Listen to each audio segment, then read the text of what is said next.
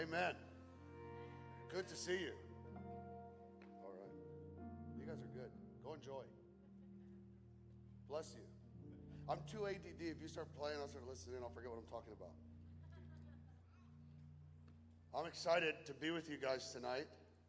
I live in a little place called Philadelphia. You might have heard of us. We gave you the country and cheesesteaks and Rocky. And the Eagles. Come on. If you're a Cowboys fan, well, life's rough for you. Uh, but no, uh, I, live in, I live in Philadelphia. I'm really, really honored to be here.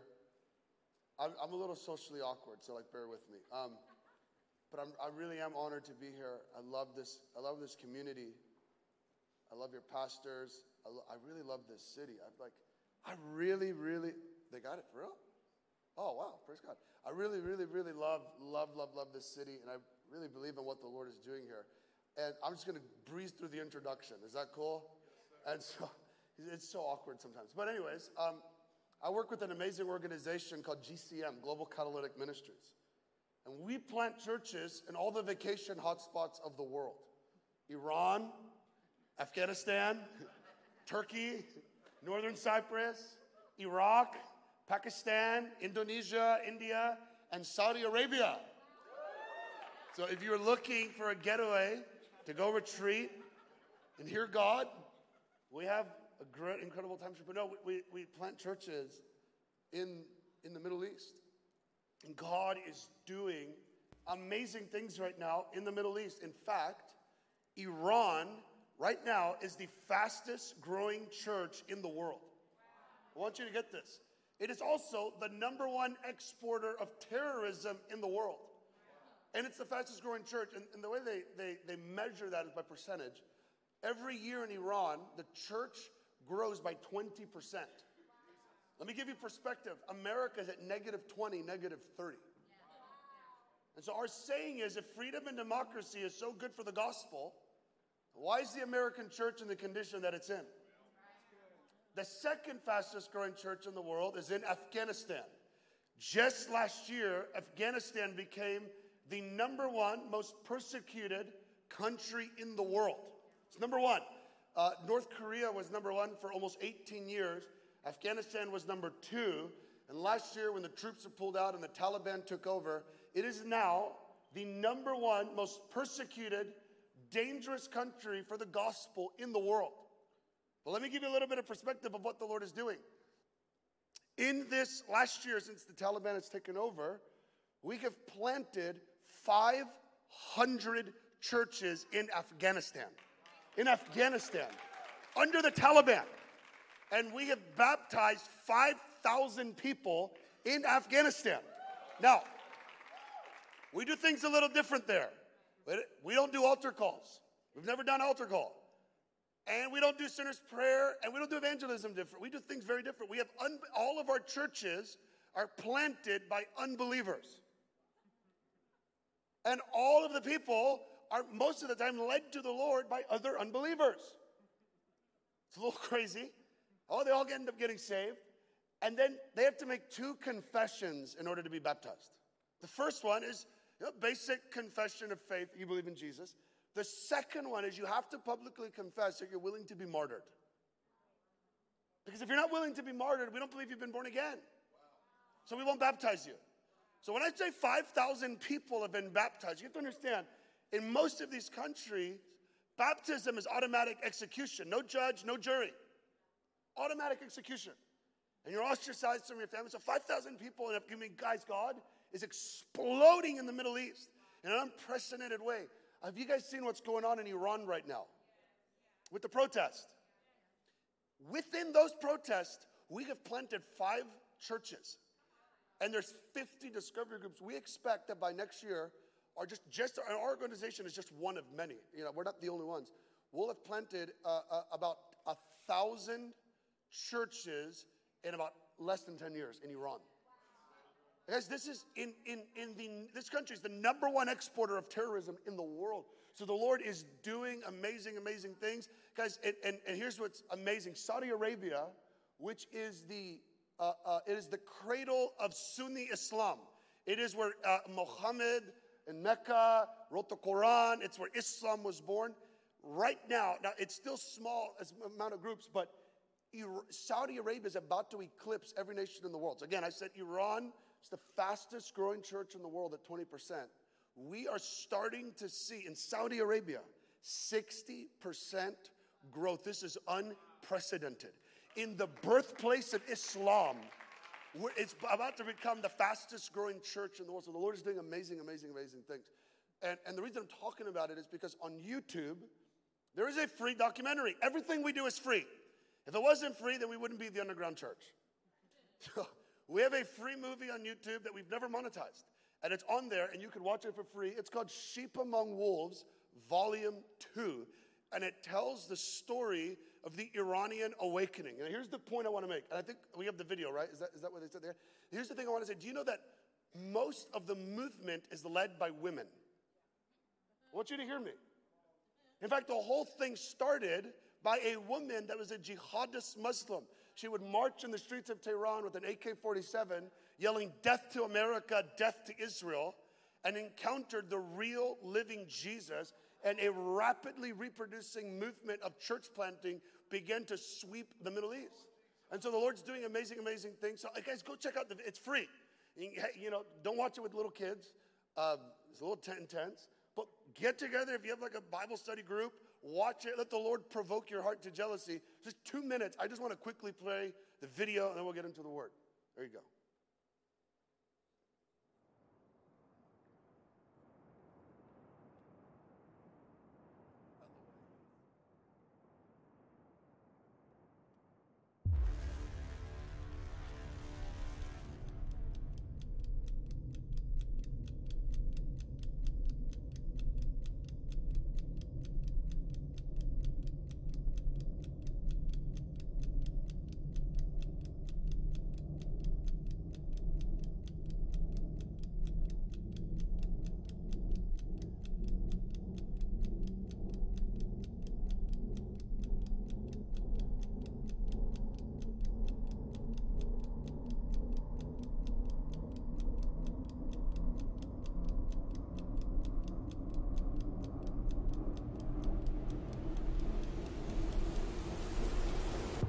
تو چه کشوری داریم خدمت می‌کنیم So first thing is in Iran we know what country we're serving. We're serving the Islamic Republic of Iran. می‌دونیم اگه ما رو بگیرن به اون تجاوز میشه کتک می‌خوریم حتی می‌کشن We know that if they get us, the first thing they will do to us is a woman is rape us, and then they'll beat us, and then ultimately they'll kill us. و یه تصمیمه که جون تو بدی And this is the decision that we have made that we want to offer our bodies as sacrifices. برای اینکه امروز من از خونه میرم بیرون نمیدونم برمیگردم Because I have this thought when I wake up, when I leave that door, I might not come back. و من با همسرم حرف زدم و هر دوتامون اینو برای همدیگه حل کردیم And I've talked to my husband, and we made an agreement that this is the decision of our lives. So if we leave that door, we don't come back. We accept the consequences of what happened. This is why there is an awakening inside of Iran, because it's a woman's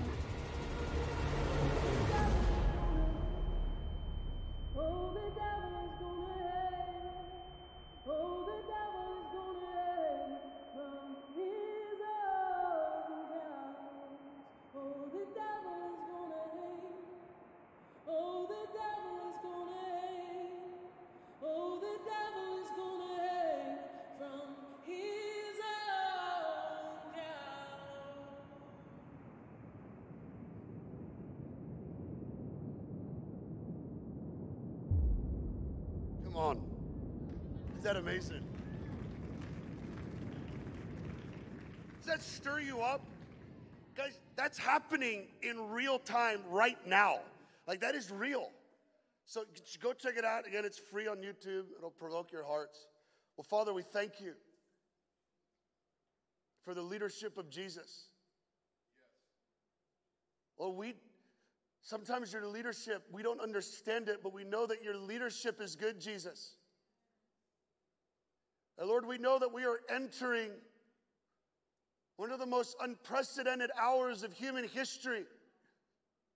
Where Jesus, for 2,000 years, you've been at the right hand of the Father in intercession, And Lord, Psalm 110, we know that the day of your power is coming, the day of the vengeance of our God. Father, we ask you, would you help us line our hearts up, Jesus, with your leadership? Lord, that in the day of your power, we would not be offended, that in the hour of great tribulation, Father, we would take heart and we would be bold and faithful witnesses to the end.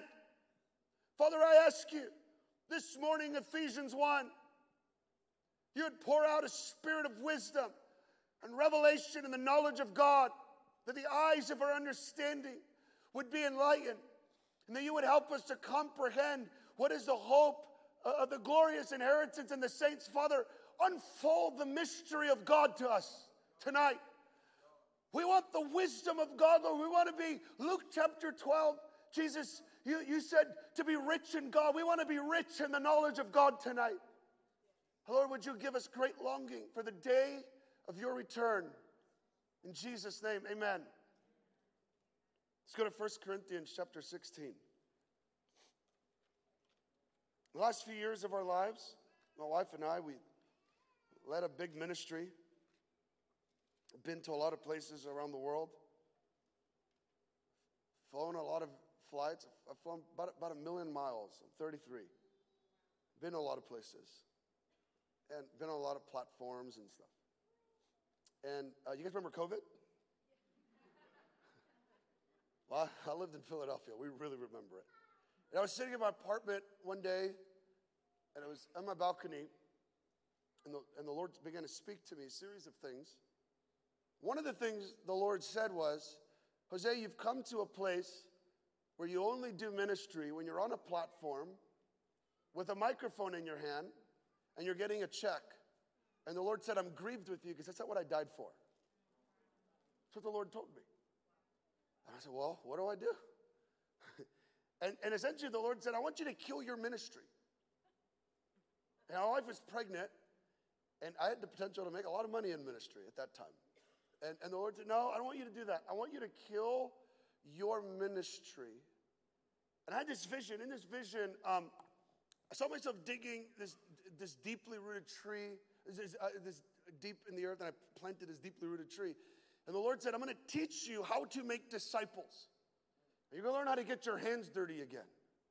As you, you, you've done ministry professionally for so long, you don't even smell like fish anymore.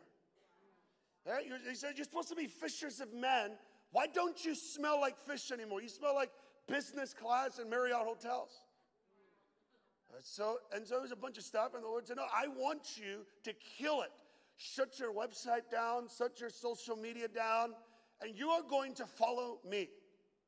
And so we did it. I, I wasn't like excited, but, uh, so we did it. Literally, if I could explain 2020 to the beginning of 2021, I feel like the Lord beat the crap out of us. I'm just being honest with you. I have no other way of saying it. Like, like it was like, like stop or kill me. like do something here. But it, it was it was glorious death. Then, in the midst of that thing, we've always been end times people. I mean, I've taught it. I led a ministry school, I started two ministry schools. But the Lord did something that absolutely just rocked our lives. And He dropped this thing that the best way I could explain it is He dropped what I would call a Maranatha plumb line in our lives.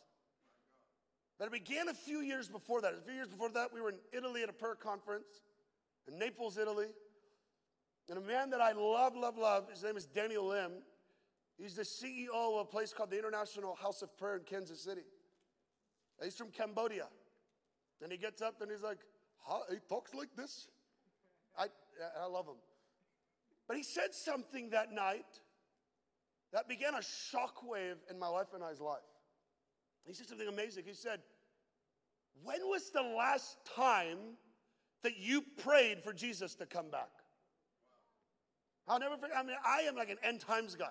I teach the end times. At that point, I taught the book of Revelation and basic eschatology twice a year. That's, that's my jam. I'm all about it, man. I'm like the weird guy. We're not going to get raptured. We're going to be here for the tribulation. Woohoo! You know, I'm all about it. And he said, But when was the last time you prayed? And, and it struck me. I spent all my time talking about Jesus coming back, but I didn't spend much time praying for Jesus to come back. And I went on this journey of processing this. And here's what I discovered. We actually, if push comes to shove, if we were to be honest, we don't want Jesus to come back. Because Jesus coming back would be the most ultimate inconvenience to the empires we're building for ourselves. Like, we love our businesses and we love our ministries and we love our American lives. And Jesus coming would be the ultimate confrontation with American Christianity. And I realized that. I was like, you know, I, I, I love it. Maybe you know, my kids are older and I'm up in glory and I had the great life and, you know, they can deal with it. oh, but I'm being serious. I mean, I had to go to this place in my heart because I know what I believe about the end times. I really, you know, guys, I'm, and I'm not trying to step on theological toes, but the days ahead are not going to be maybe what some of us think. The great and terrible day of the Lord is coming. It's going to be great and terrible at the same time. But because we didn't have a proper biblical understanding of God's leadership in the end times, many are going to be offended with the leadership of Jesus in the coming days. And our hearts are going to grow confused because in one moment, thousands will get saved, but hundreds will be martyred. And we won't know what to do with it, and we'll waver in that great hour. And I started wrestling with this stuff. And then we had kids. It's one thing to wrestle with the return of the Lord, the great tribulation, the abomination that makes desolation, the Antichrist, when you're rocking a baby. And I'm sitting there in the nursery, like processing things like, well, what if this little precious girl of mine that's going to become a massive Elvis fan, she's two, she loves Elvis. What if her high calling is to be a martyr in that day? Because that's what I teach. I believe that biblically. And then it, but it became real. And I started rocking and I said, Do I really want this? How bad do I want Jesus to come back? And friends, I'm telling you, I think one of the things, there's two things the Lord's confronting in 2020. I'll just say this I wrestle with COVID and everything that happened. To be honest, I don't know how much of it was the enemy. Because I didn't go to Bible school, but I know this the whole earth prayed for it to go away, and it didn't. Maybe God just wanted to shut down most of the stuff we were doing. Hey, the other thing I'm realizing, I think the Lord is about to confront or really reveal how bad we really want Jesus. Like, do you want the God that blesses the service? Or do you want that glorious, fiery man who's going to come to wage war against the empire of the Antichrist? And he's a Jewish man forever. Forever, he is going to be a Jewish man in a physical Jewish man's body, and he's going to come to a physical Jewish city called Jerusalem to rule and reign forever. That's, that is going to happen, literally. It, I mean, that is what is coming down the pipeline. There's a lot of stuff that's going to happen before that. And that's the part that I'm like, oh, rocking this little baby, and I'm processing this stuff. And I've been in this place where the Lord's saying, I don't think you really want me to come back as much as you think you do. All right, so let's go to 1 Corinthians chapter 16, verse 22. Now, I love this verse. I was messing with the students earlier. This is one of those verses that will never be the verse in the day on the Bible app. I love those verses like, they that desire to live godly in Christ Jesus shall suffer persecution. Verse of the day. That's a Bible verse. Don't you love the promises of God?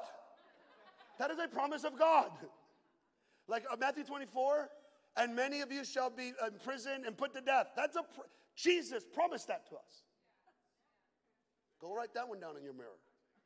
You know what I'm saying? And you shall be betrayed by many in your own household. Go get that verse tattooed on your arm. So, Jesus, that's not even Paul, that's Jesus. you can try to argue whatever you want. That's words in red, brother. Or if your Bible's from England, the words are in black. They don't do words in red over there. It Doesn't matter, we beat them in the war.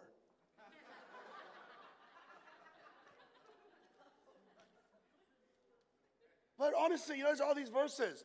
Like, I love that. I want to get they that desire to live godly in Christ Jesus shall suffer persecution tattooed on me. That's my life verse. I'm gonna start a business, and that's gonna be the verse.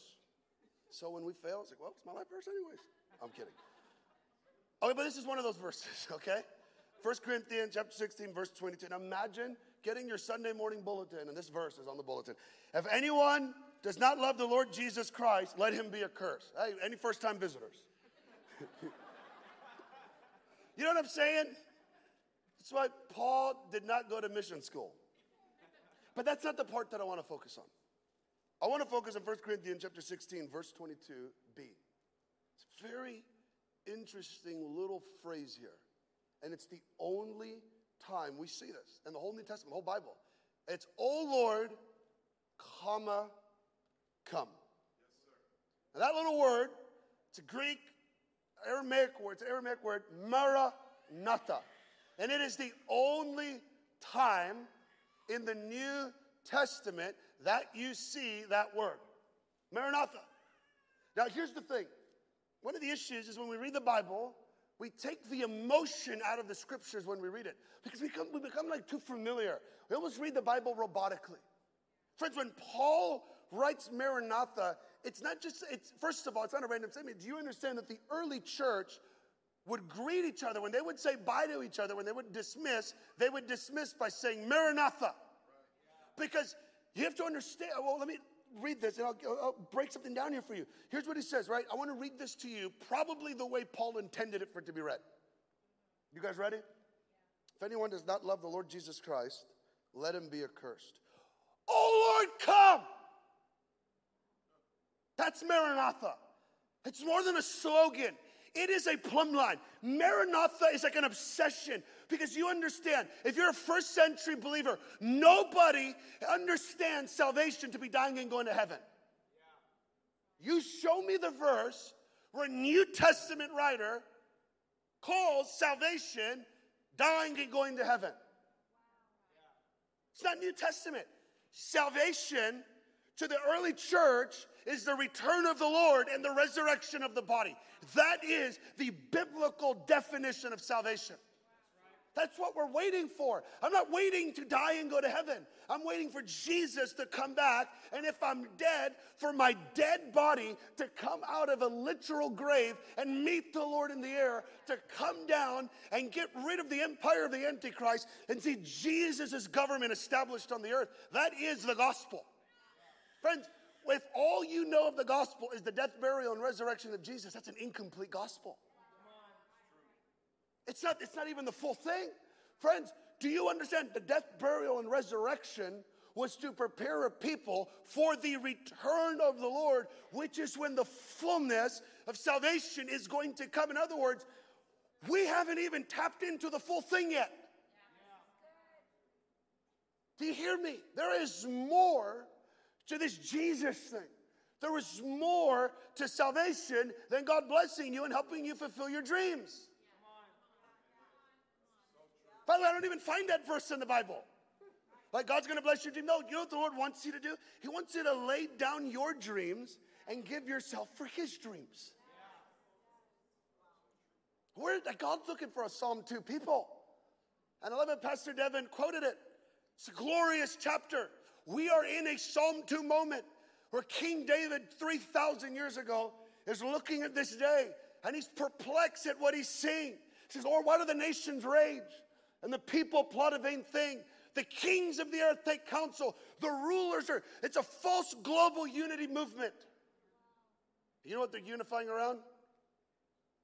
To eradicate the coming leadership of Jesus. Because the spirit of the age, the Antichrist spirit, friends, let me tell you something. What's happening in the world is not a war on democracy. Let me tell you why. Because when Jesus comes, he's going to eradicate democracy. Do you hear me? There are no civil rights in the millennial kingdom. It's Jesus' will, obey or die. I mean, it's just that simple. Like, Jesus is not coming to bring Donald Trump back into the White House. Or Joe Biden, whatever side you, because I'm telling you, in the next five years, the donkey and the elephant will betray the lamb.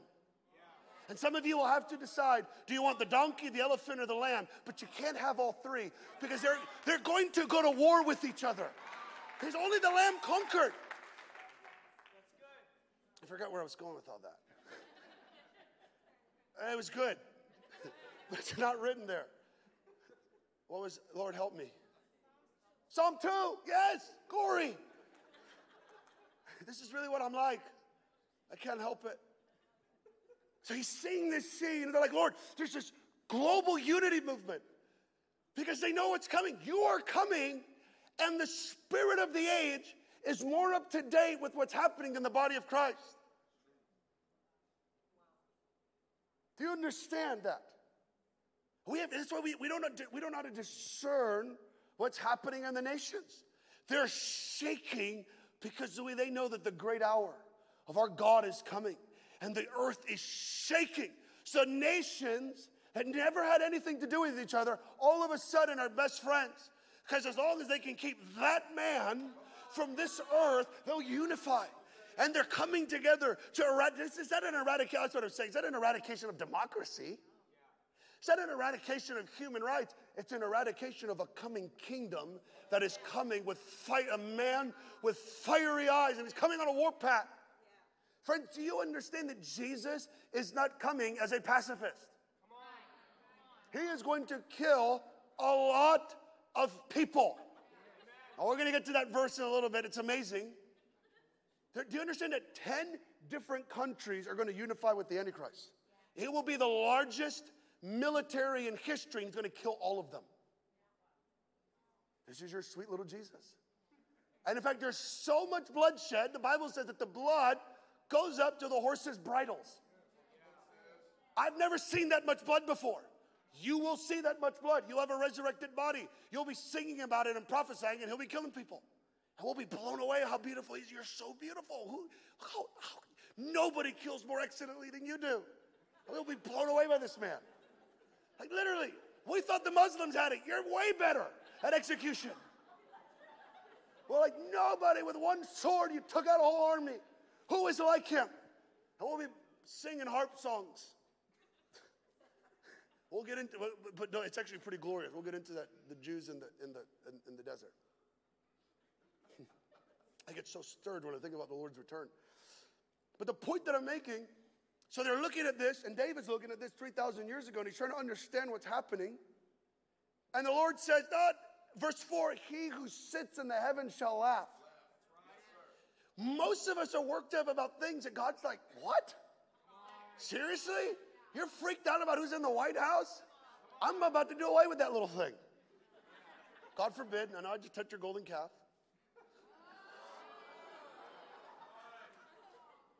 Can I step on your toe a little bit? I'm flying back to Philly, baby.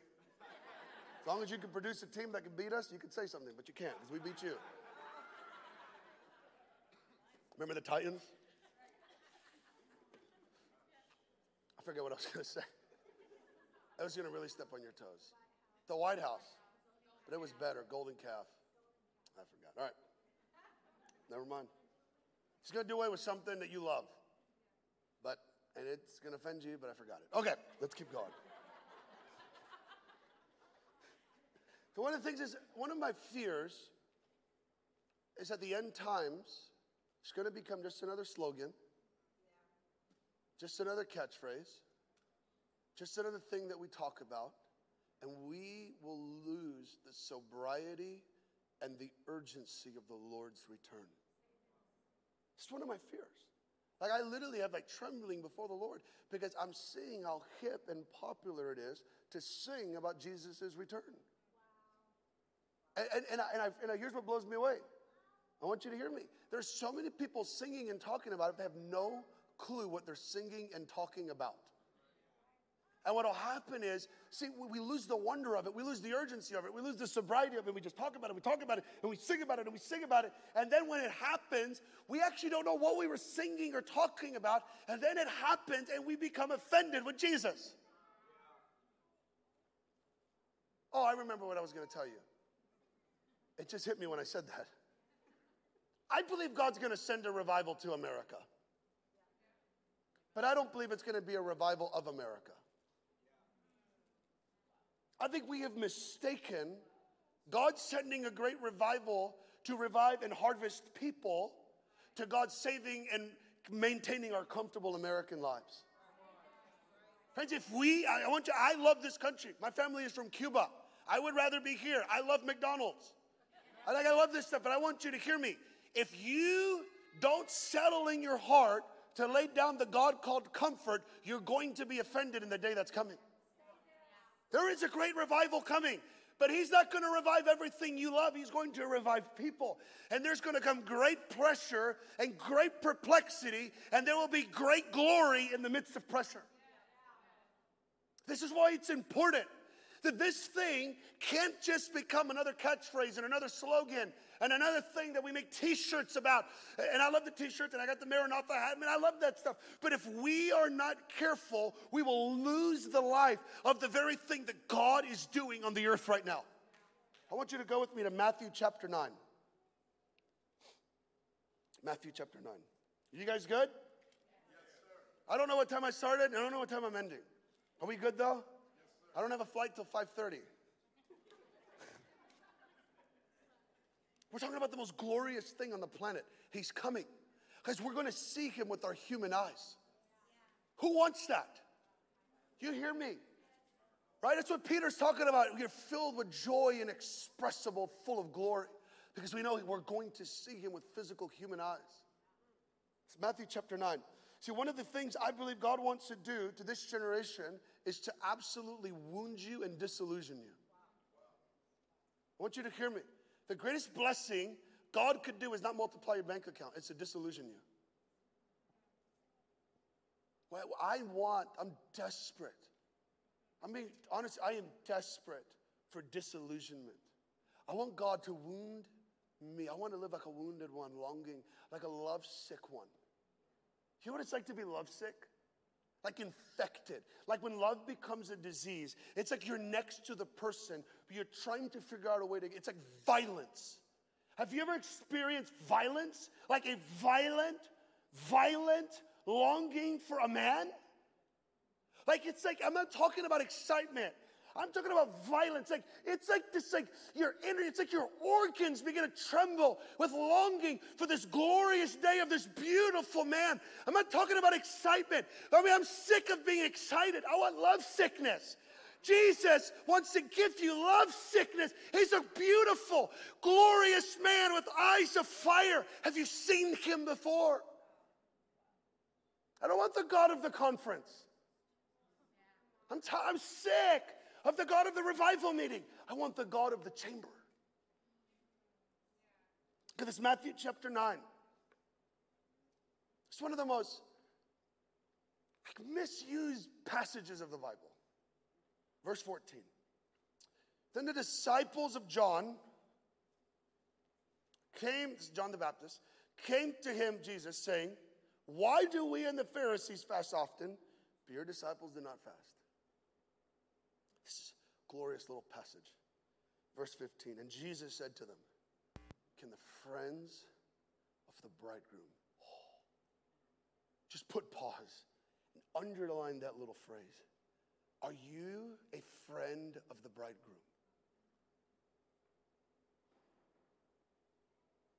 I want to be a friend of the bridegroom. I want to love what he. It's like John the Baptist. He says, the, the friends of the bridegroom rejoice when the bride hears his voice. Can the friends of the bridegroom mourn? Say mourn. mourn. God wants to give you mourning. I know it's not the typical thing we say in charismatic churches, but oh well. Blessed are those that mourn. But here, just go with me on this, okay? I want you to go with me on this little journey. Can the friends of the bridegroom mourn as long as the bridegroom is with them? And then he says, But the days will come when the bridegroom will be taken away from them, and then they will fast, or, and then they will mourn. He says, You don't get it. I am about to flip, I am about to change the way humanity relates to God. I'm about to change the whole paradigm. He says, They can't mourn, I'm here, but I'm going to be taken from them. And for the first time ever, the way that people will relate to me is they will miss me. They are, they're going to live with mourning and longing. Says the friends of the bridegroom, how can they fast? I'm here. The days are coming. I'm going to be taken away.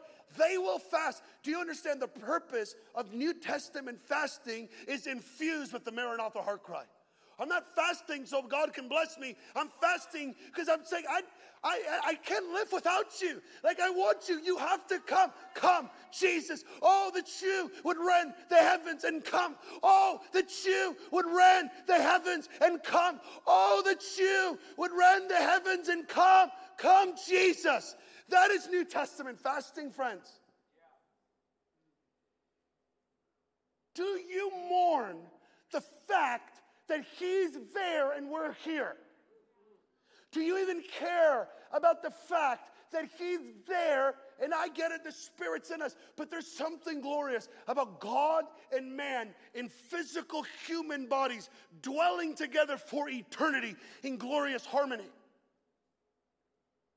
Do you understand that the purpose of the baptism of the Holy Spirit is to remind you that this ain't it? That's the purpose. It's called a down payment because there's something better coming. It's called Jesus. And he's coming in a human body to the physical, literal earth. The, the, the, I would say this the chief ministry of the Holy Spirit is to cause you to mourn the fact that he's there and we're here. Have we shut ourselves off to the full voice of the Holy Spirit? I'm trying to practice this. I had to go to the Eagles game and got blessed with tickets down by the field. I'm like a drag to be around. Everyone's cheering. I stopped for a minute and I said, Lord, who cares? It's just so stupid. Like it's so, it, it, it's not even real. And I just God, give me, give me longing right here in the middle of this stadium. Just, I want to mourn. Come, Jesus. Come, Jesus. I, am a little bit of a drag to be around. I get it. But I, I like, I'm just, I'm done. I mean, I mean, honestly, like, I want him. I want this. Can the friends of the bride, I want to be a friend of the bridegroom. You want to know how you're a friend of the bridegroom? You mourn. That's what Jesus is talking about in Matthew 5. Blessed are those that mourn, for they shall be comforted. You know what the comfort is? His return. You want to know why he hasn't come? Because there isn't a mourning people on the earth. Do you want to know why there isn't a mourning people on the earth? Because you love your life too much. Your life's too comfortable. It's too easy. Good news, he's about to make you really uncomfortable. What's, why would God make me go through a great tribulation? Because he loves you. And he's not going to leave you a little apathetic, distracted American Christian. He's going to give you the greatest gift he can give you. It's called hunger and thirst for righteousness. See, the greatest thing God could do is not fill you, but give you hunger. The greatest thing God could do is wound you and disillusion you. There's something about being a people that are so dis. Do you understand? Like, like again, I'm a, I'm a real drag to be around, and I get it. But like this, like things that I used to get excited about, I'm like, eh, I don't want, I don't want it to excite me anymore.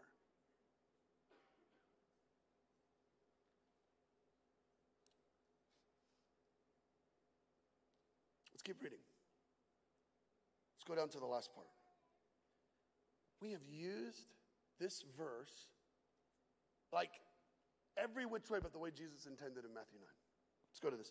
Nor do they put new wine, verse 17, into old wineskins, or else the wineskins break, the wine is spilled, and the wineskins are ruined. But they put new wine into new wineskins, and both are preserved. The new wine and the new wineskin has nothing to do with the latest conference. The context, you know what the new wineskin is? A mourning and fasting church longing for the return of the Lord. Friends, uh, there is going to come, before the Lord returns, the greatest outpouring of the Holy Spirit in human history. I want you to hear me. I believe this. I'm like incredibly hopeful. We are going to see in one generation the greatest harvest in human history. Bob Jones prophesied to Mike Bickle. The Lord told him it was a billion soul harvest. Could you imagine in one generation a billion people getting saved? It will be the greatest outpouring of the Holy Spirit in human history. It's not going to happen at a conference. And it's not going to happen in a stadium. It's not going to happen because some preacher came into town. It's the global body of Christ. Everything you've held on to, every little false God, every false comfort is going to be stripped away. And all you are going to have left is Maranatha. Oh Lord, come. Maranatha. Oh Lord, come. Maranatha. Oh Lord, come. And that is the wineskin. The last day's wineskin is, oh Lord, come. Do you know that every biblical mention, go look it up. When Jesus says, or the Lord says, Behold, I do a new thing, 10 out of 10 times is about the Lord's return. Every single time the Bible says God's going to do a new thing, he immediately goes into a prophecy that has to do with Jesus' second coming. Every single mention in the Bible, I've taught on worship for years, of the new song has nothing to do with singing a random song that makes everybody excited. 10 out of 10 times, the song is about the return of the Lord because that Jesus' second coming is the new thing. That is, you want to know what God is doing? I'm coming. You want to know what the Lord is saying? I am coming. Are you ready? Do you care? Will you be offended in that day? Will you make yourself ready? Will you get your house ready? Will you be a trumpet? Will you be a voice? Will you prepare the way of the Lord? Can we go a little bit longer? One person said yes. Are you guys good? Let's go to Joel chapter 2. We're going to look at a few more passages and then we're going to pray. Joel 2. One of the things that I believe the Lord is doing as He's raising up end time messengers, people whose primary calling is going to be to be trumpets preparing a generation for the return of the Lord. Let me tell you a little encounter that I had. I was at the mall getting my watch. I really don't like going to the mall, but I went. And I saw, you know, all the Gen Z kids. Now, I'm not Gen Z, I'm 33. I don't know what I am. I'm weird. I was a punk rocker and I got into metal.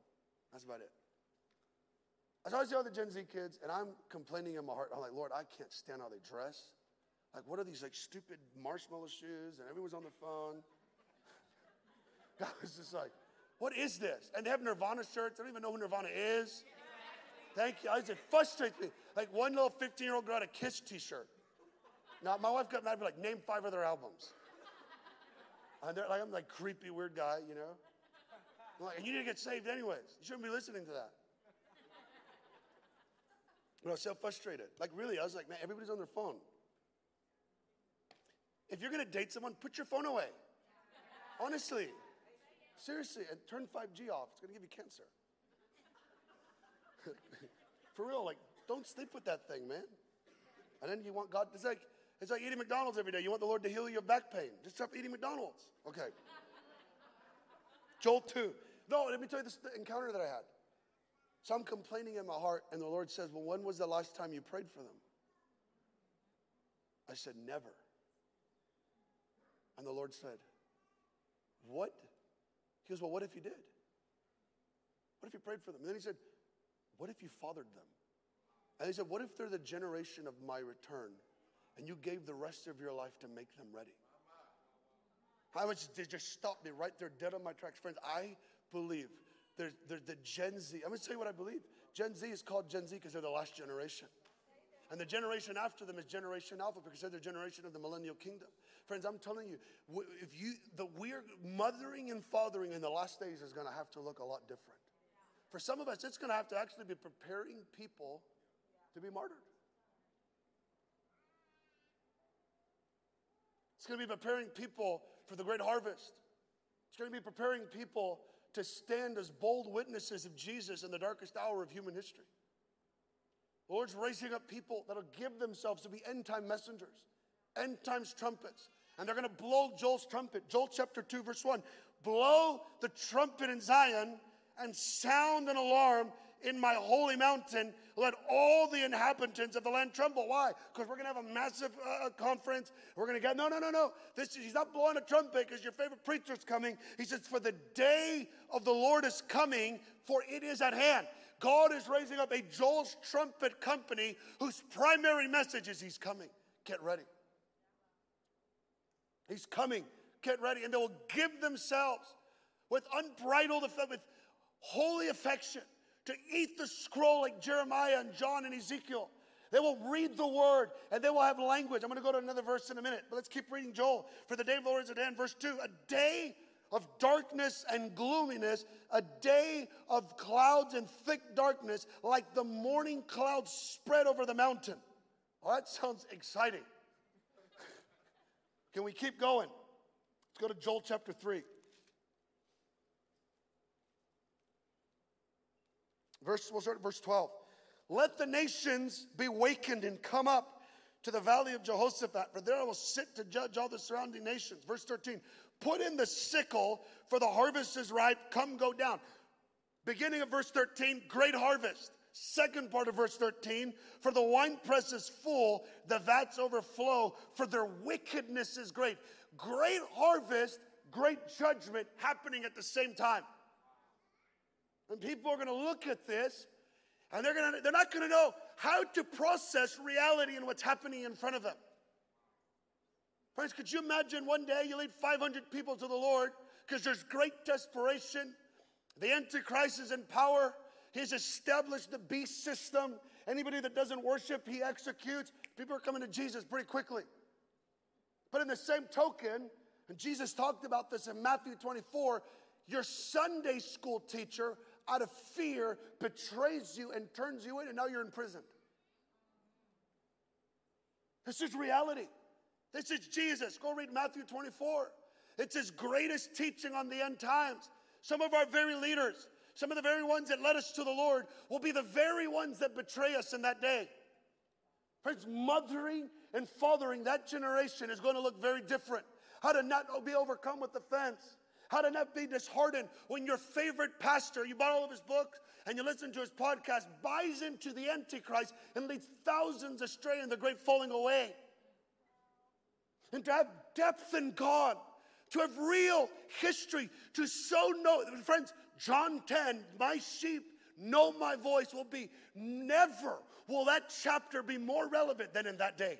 You better know his voice in the great hour of deception, in the darkest hour of the great apostasy, of the great falling away. If you don't know the voice of the shepherd, you will be led into great, uh, into great uh, deception. Look at this, verse 14 multitudes, multitudes in the valley of decision. For the day of the Lord is near in the valley of decision. And people are, the spirit of confusion is poured out and they won't know what to do. And many leaders in the body of Christ are not equipped and won't have answers in that day. Go with me real quick, Daniel chapter 11. You guys good? Daniel chapter 11. One of the things the Lord promises is He's going to raise up what Daniel calls people of understanding. There's going to come a generation so filled with the spirit of wisdom and the spirit of revelation. And they're going to give themselves to eat the scroll, to understand the day of the Lord, to understand what the word of God says about the return of the Lord. Look at what Daniel promises. Daniel 11. We're going to start at verse 33.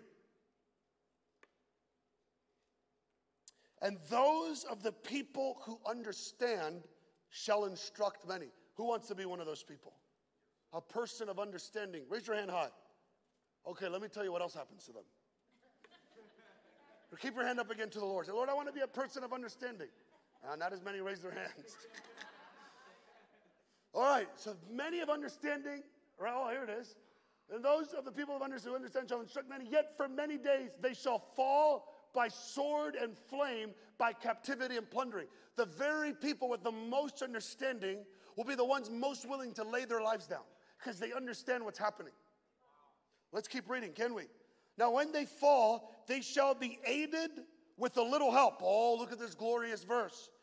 But many shall join with them by intrigue. Do you understand what he's saying? Leaders, people that have they've not wait, don't waste your time on Netflix. Don't, I mean, I'm telling you, what did you do during COVID? Did you binge watch Netflix or eat the scroll? What did you do? God gave you time off. Did you eat the word? Or Did you watch your family? Don't waste your time. You'll have understanding. That day will come. And because of understanding, you will lay your life down. And multitudes will watch you lay your life down. And by just by intrigue, they'll give multitudes will give themselves to Jesus because of your laying down life. This is what's coming. Verse 35 And some of them of understanding shall fall. This is crazy. Look at this. Shall fall to refine them, purify them, and make them white until the time of the end, because it is still for the appointed time. That the Lord will raise up people with such wisdom and such revelation and such understanding that they will lay their lives down and their death God will use to purify multitudes around the world to give them the courage to stand to the end. I want to be one of those guys. I don't care about having a great social media following. I don't want to be intriguing. I want to have a voice that matters in the earth. And I don't want a little temporary voice that's cool. I want on the great day of the Lord, in the day of his power, in the day of the vengeance of our God, I want to be one who has made himself ready. I want to go buy oil so in that day I can be one of understanding to instruct many. Can that keyboard player come up, please?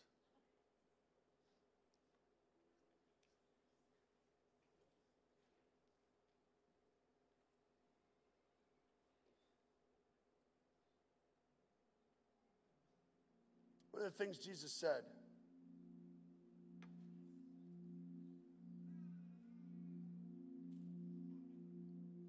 One of the things Jesus said about his, the return of the Lord, Matthew 24, he, he said, it's a profound little statement. He said, As in the days of Noah, so shall it be as in the coming of the days of the Son of Man. So, right up until Noah got in the boat, they were eating, drinking, and having conferences, and doing their thing, and building their ministries, and building their budgets. And they missed it. Jesus is in, Matthew 24 talking about lost people. He's talking to believers. There are people, there are believers in the body of Christ that are so caught up in their own lives. They have no clue what's coming. And when it comes, they'll be so caught off guard, they will they'll be so offended that they will betray the Lord. One of my dear friends had a dream. In the dream, he's a youth pastor. He really is a youth pastor. But in the dream, one of his youth, a kid named Noah, he's a real kid, shows up to his house. And my friend, he's a neat freak. He doesn't like people wearing shoes in his house. Noah shows up, and he has his shoes on. My friend says, Noah, you can't wear shoes in here. You got to take your shoes off, buddy. And Noah doesn't take his shoes off. You stand to your feet tonight.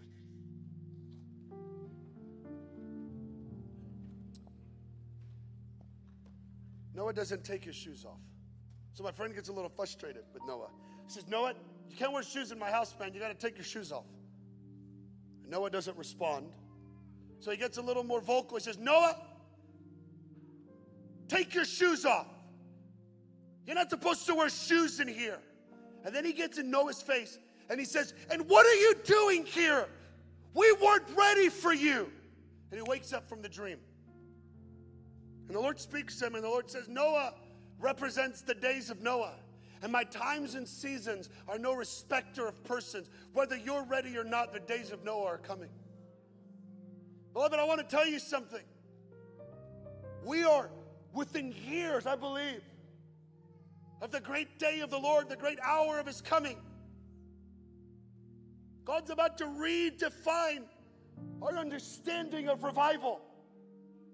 Do you know what revival is? Can I tell you this? I just I forgot this. This is my favorite part. Do you know what revival is? It's Jesus coming back. It's not long church services. Revival is when he comes. Let me paint a little picture for you. Can I do that? Antichrist is in power. He's been in there for three and a half years. How do I know that? Because the Bible says it like five times. The Bible means what it says and it says what it means. Three and a half years. He's been raging with violence on the earth He's got a 10 nation federation. Many of our loved ones have been put in prison or martyred. And he has released the greatest terror on the Jewish people in human history. It will eclipse anything Hitler did. And all over the Middle East, he puts Jewish people in prison camps. The prophet Jeremiah calls it the day of Jacob's trouble that's coming. And he understands why does he do that? Why is he going after Jewish people? Because Jesus cannot return until Jewish leaders in Jerusalem welcome him into the city. Why we pray for Israel. And so they're terror, three and a half years, and we're and we're living underground and in darkness, and we're waiting, and all of a sudden, glorious trumpet sounds. The earth begins to shake, and dead bodies begin to come out of graves. And we're watching this happen. And the Lord appears in the heavens, and the heavens open up like a scroll, and Jesus is on a cloud. And dead bodies of the, the, the great ones in the Lord begin to come out, men's like, men like Abraham and Paul, the little old lady that prayed for you. You never knew about her. And they begin to come out. And then Jesus goes on a global uh, uh, parade around the earth. And as you seek him, you get caught up with the Lord. And immediately you have a glorified body. And everybody that was dead has a resurrected body. And billions of believers, from Adam to the last one, are in a glorious parade. And you know where we land? Jordan. Isaiah 63. Who is this coming from Bozrah, coming from Edom? With robes stained in red. Why does he land in Jordan? Because he's the greater Joshua. And he's about to lead the people across the Jordan River one last time. You know who's in that company? A man who's buried on the other side of the Jordan River named Moshe, Moses. And we're going to see Moses come out of his grave, and Jesus will lead resurrected Moses across the River Jordan into the promised land for the first time in history, and we'll watch it. And we're blown away. And do you understand? You have a glorified body. Every single sense. You have parts of your brain that don't even function yet, they will function in that day. There are colors that don't exist, you'll see them in that day.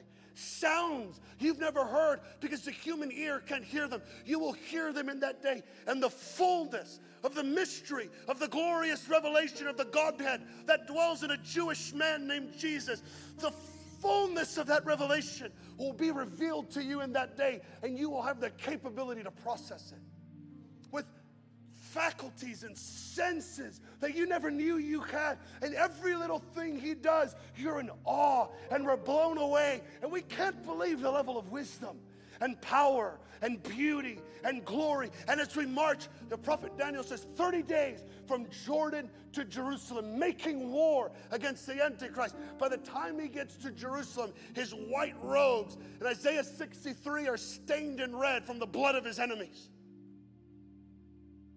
Oh, it's my favorite part.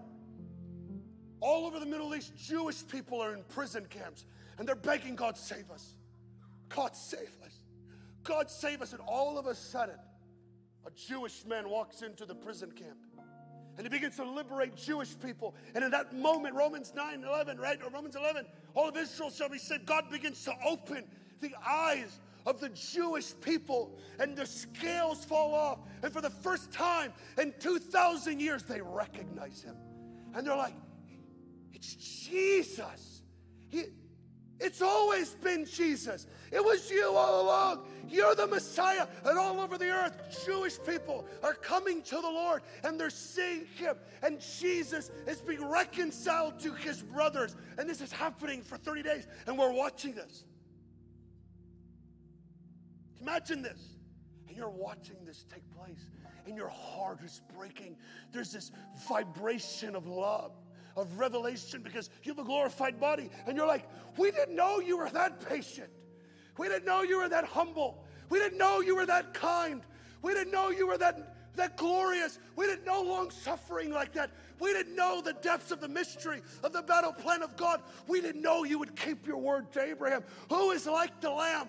Who is like him? Faithful from generation to generation to generation, and billions of believers busting out in song in laudation of the glorious leadership of one man who knew all along what he would do for 2,000 years at the right hand of the Father, ever living to make intercession, heartbroken over thousands, millions of Jews that have hardened their hearts towards Jesus. But in one moment, he comes and flips the whole script. And we're watching this, and we're singing about it, and we're looking at each other, and we're saying, Did you know he was that wise? I didn't know. I mean, I had an. I didn't know. Did you know he was that kind? I didn't know. Did you know he was that patient? 2,000 years he's been patient. I didn't know. I'm sorry, Lord. I didn't know you were that patient. You would, you'd long suffer. I didn't know it. Lord, forgive us. And all of our mind, and we're feeling all the emotions. And it's not just, it's the individual emotion, the global corporate body of Christ from the beginning of history to that moment. All of it is shared. And we're, it's like this explosion of love at the glorious reality of this one man, Jesus. Oh, beloved. And then he gets to Jerusalem. And we're in anticipation. Singers and musicians led by the greatest worship leader in history, King David. And here's the man David who longed to see this day, and Moses and Abraham and Paul, and they're watching as the Lord Jesus goes up the Mount of Olives, and his foot steps, and that mountain begins to shake and it opens and the walls of Jerusalem come crumbling down. And out come running the Jewish leaders that have been trapped in Jerusalem for three and a half years. And they look at him and they say, Baruch haba Hashem Adonai. Blessed is he that comes in the name of the Lord. Save us, O son of David. Save us, O son of David. And Jesus will march up the eastern, the Mount Zion, up the eastern gate into the glorious city of Jerusalem, where he will take the Antichrist and the false prophet and cast him into the lake of fire, and he will sit on a literal, physical throne of his father David and rule over the earth for a thousand years with his saints. Beloved, that is revival, and revival is coming. Do you want it?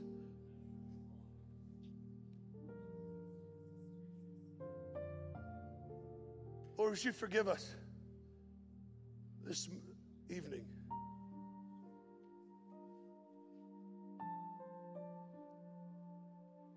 Accepting a lesser form of Christianity. God, forgive me, Lord. I want the real thing, Jesus. You are the real thing. I want you to come back. Lord, please come back, Jesus. Come on, if you want that tonight, if you want God to mark you with Maranatha, if you want God to give you that Matthew 9 morning, I want you to come down tonight and let's begin to ask God to wound us. God, wound us tonight, Lord. I don't care about a bigger bank account. Lord, just come. Oh, that you would rend the heavens and come. God, come. down tonight if you want that. If you want God to, if you want God to wound you, you want to feel that woundedness of longing of love for the man Jesus, this beautiful Jewish man. Lord, come. Come on, just let the Lord touch your heart tonight.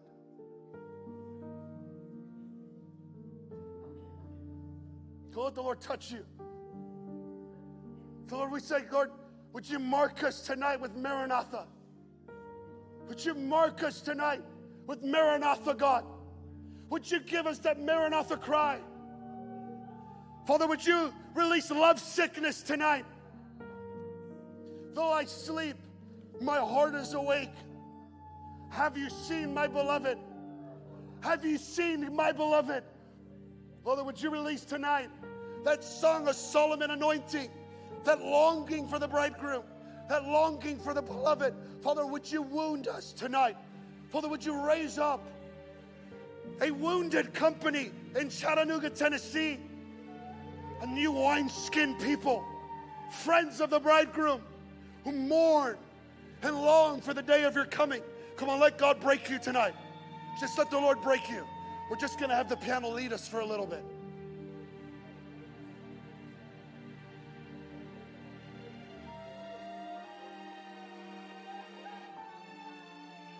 Come. Come on. Come, Jesus. Come on, let him mark you. God, we want more than this little life. We want you to come, Jesus. Come. Oh, come. Come. Jesus, come. Come. Set your kingdom on the earth. Your kingdom come. Your will be done on earth as it is in heaven. Come on, just begin to cry out to him tonight.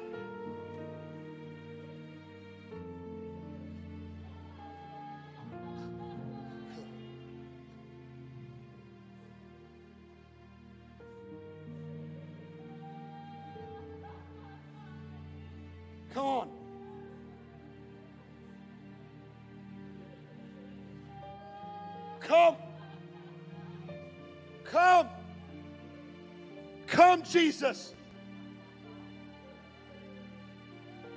Come. Oh, Lord, come. Oh, Lord, come.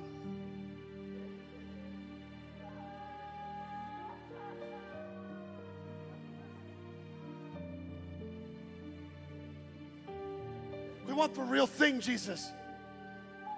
We want the real thing, Jesus. We want all of it. All of it, the full story. We want it all, Jesus. When we say whatever the price, whatever the cost, we say yes. We want to be a Maranatha people.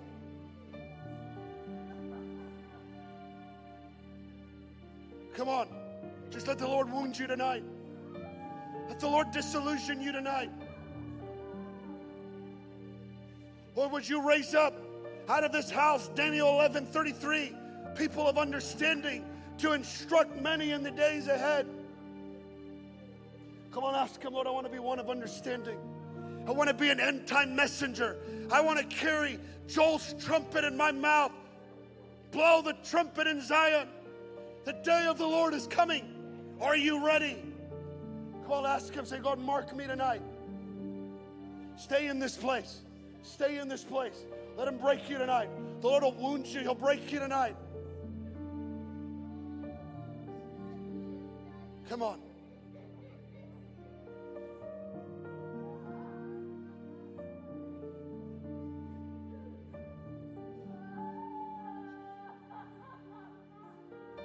Come on. Break us. Break us tonight, Jesus. Maranatha. Maranatha. Oh Lord, come. Don't just come to our meeting. We say, Come back, Jesus. Blessed are those that mourn, for they shall be comforted. Give us mourning. Come on.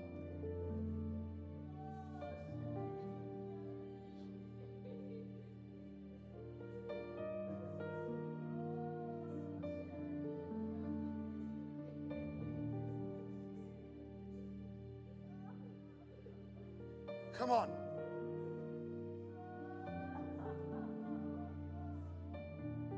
Saying this for a few more moments.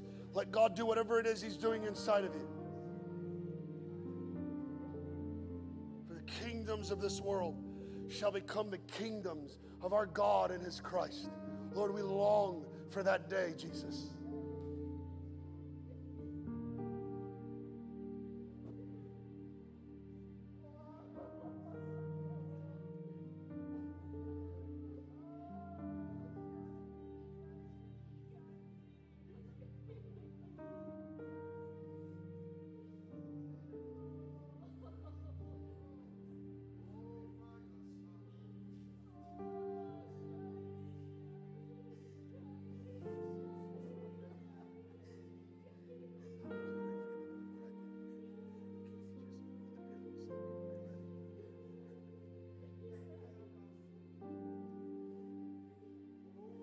Stay in this place.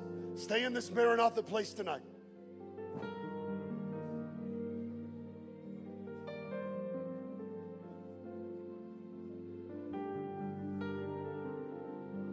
Come on.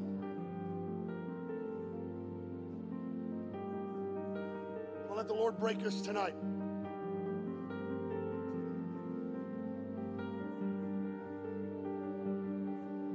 Come stay in this. Few more minutes. Let God wound you tonight. Let Him mark you tonight. Oh, we want to be marked. Give us Joel's trumpet. Father, would you release? I just, I've not released that Joel's trumpet word before, but I believe God wants to release Joel's trumpet to redemption. I just feel this. God's about to give. I said it's like a megaphone. Joel's trumpet is being released to redemption to sound the alarm to the most churched city, but the most dead city. God's about to bring resurrection, and that resurrection is prepare the way of the Lord. He's coming. He's coming. He's coming. He's coming.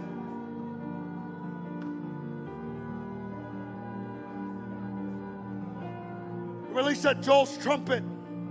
Joel's army. Race up out of this place. He's not a baby in a manger anymore. He's not a broken man on a cross. He didn't stay in the grave.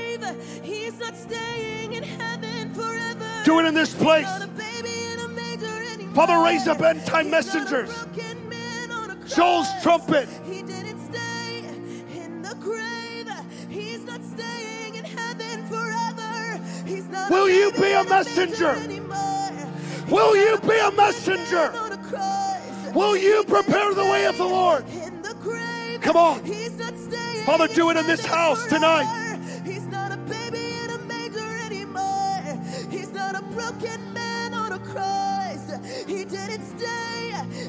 Grave. He's not Just staying wait before we go all in. heaven Just stay in this for a forever. second.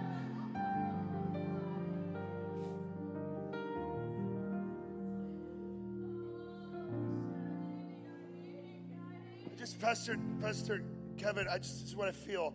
It's like this apostolic thing that's coming and you know it, but I feel like it's connected to the return of the Lord and Joel's trumpet. And I feel like I said I see you pacing outside of your house in your yard, and there's this like, Lord, what are we doing? What am I doing? And I see it's like this megaphone, and it's Joel's trumpet, and I feel like it's like the, the apostolic thing is coming, but it's related to the return of the Lord and that message. And as you do it, it's like dead churches and dead pastors in the city are going to begin to resurrect in this place, and, and, and many are going to be offended with you. And many are going to be disheartened with the message. And it's like you're going to be like one whose face is set like flint to the day of the Lord. But when you begin to speak and trumpet that message, like many leaders who would, I've even seen like that fell into adultery and were discouraged, are going to be resurrected in this city because Joel's, I've never released this word anywhere. God is giving this church Joel's trumpet for this hour of history. Come on, let's begin to jump into that again. Come on, let's sing that out to the Lord. He's not a baby Come on, let's begin to cry out. He's not a broken man on a cross. He didn't stay Come. in the grave. He's not staying in heaven forever. Do it, He's Lord. He's not a baby in a manger anymore. He's not a broken man on a cross.